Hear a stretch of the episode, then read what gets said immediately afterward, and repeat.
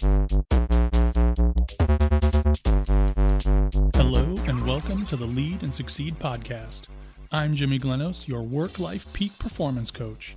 This podcast is dedicated to anyone and everyone who wants to get a little more out of work, a lot more out of life to achieve peak performance. As your coach, I am ready to stand toe to toe to meet you where you are and guide you to higher energy, balanced emotions, and limitless fulfillment. So if you are ready, let's get things started.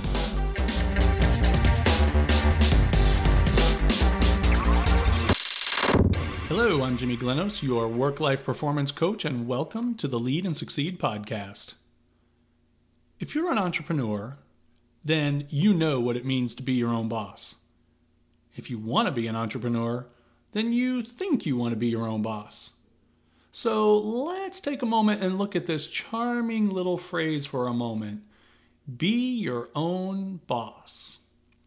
What does that even mean? So many of us think how wonderful it would be to have our own business so we can be our own boss. It sounds awesome, right? You get to come to work when you want, you get to take breaks whenever you want, you get to go on vacation whenever you want, you get to dress in your PJs or your sweats all day if you want. You get to do things just the way you like them. You get to set your own priorities. You get to set your own agendas. You get to set your own goals. No one has to tell you to do anything ever again. Pure bliss. Or is it? Well, sure, on the face of it, this all sounds amazing and empowering and autonomous. What more could you want in work and life? Well, let me tell you something. That business is not going to run itself. You need to be the boss. You need to be your boss. Yes, you have the flexibility to set your own agenda, and you must have the discipline to stick to it. Yes, you have the power to set your own goals, and you must have the discipline to ensure those goals are achieved. Yes, you have the authority to take breaks and vacations as you see fit and you must take responsibility to make sure the business is providing for those vacations. And yes, you have the latitude to delay projects that are not quite ready yet, and you must hold yourself accountable to ensure those projects do not fall off the production line. These are high standards, and they should be. You're a demanding boss. At least you are at work with your direct reports. But how are you as an entrepreneur?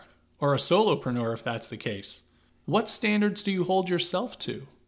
How do you perform as your own boss?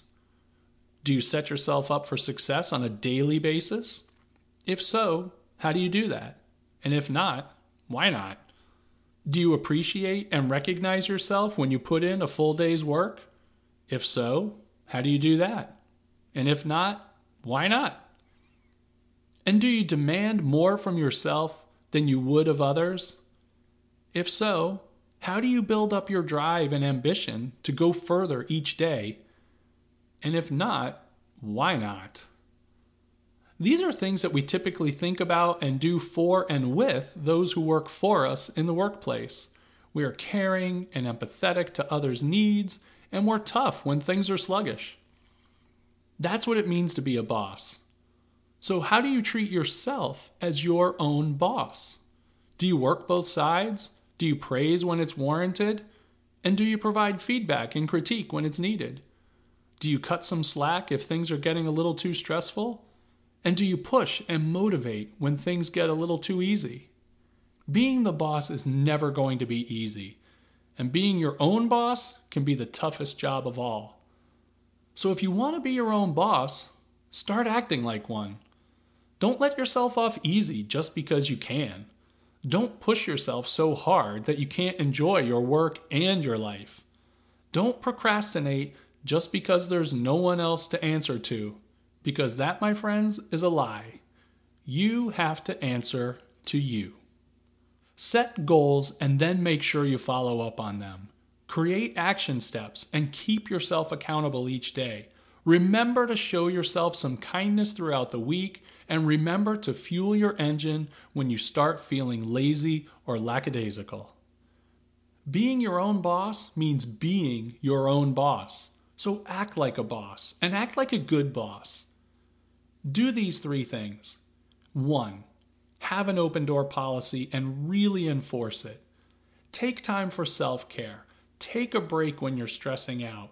Take a step back and review what's going on internally and externally. Number two, manage by walking around. Get up from your desk and walk the room. See if your desk is too cluttered. Make sure you have the right tools. Ask yourself what you need help with, and then research and provide that help.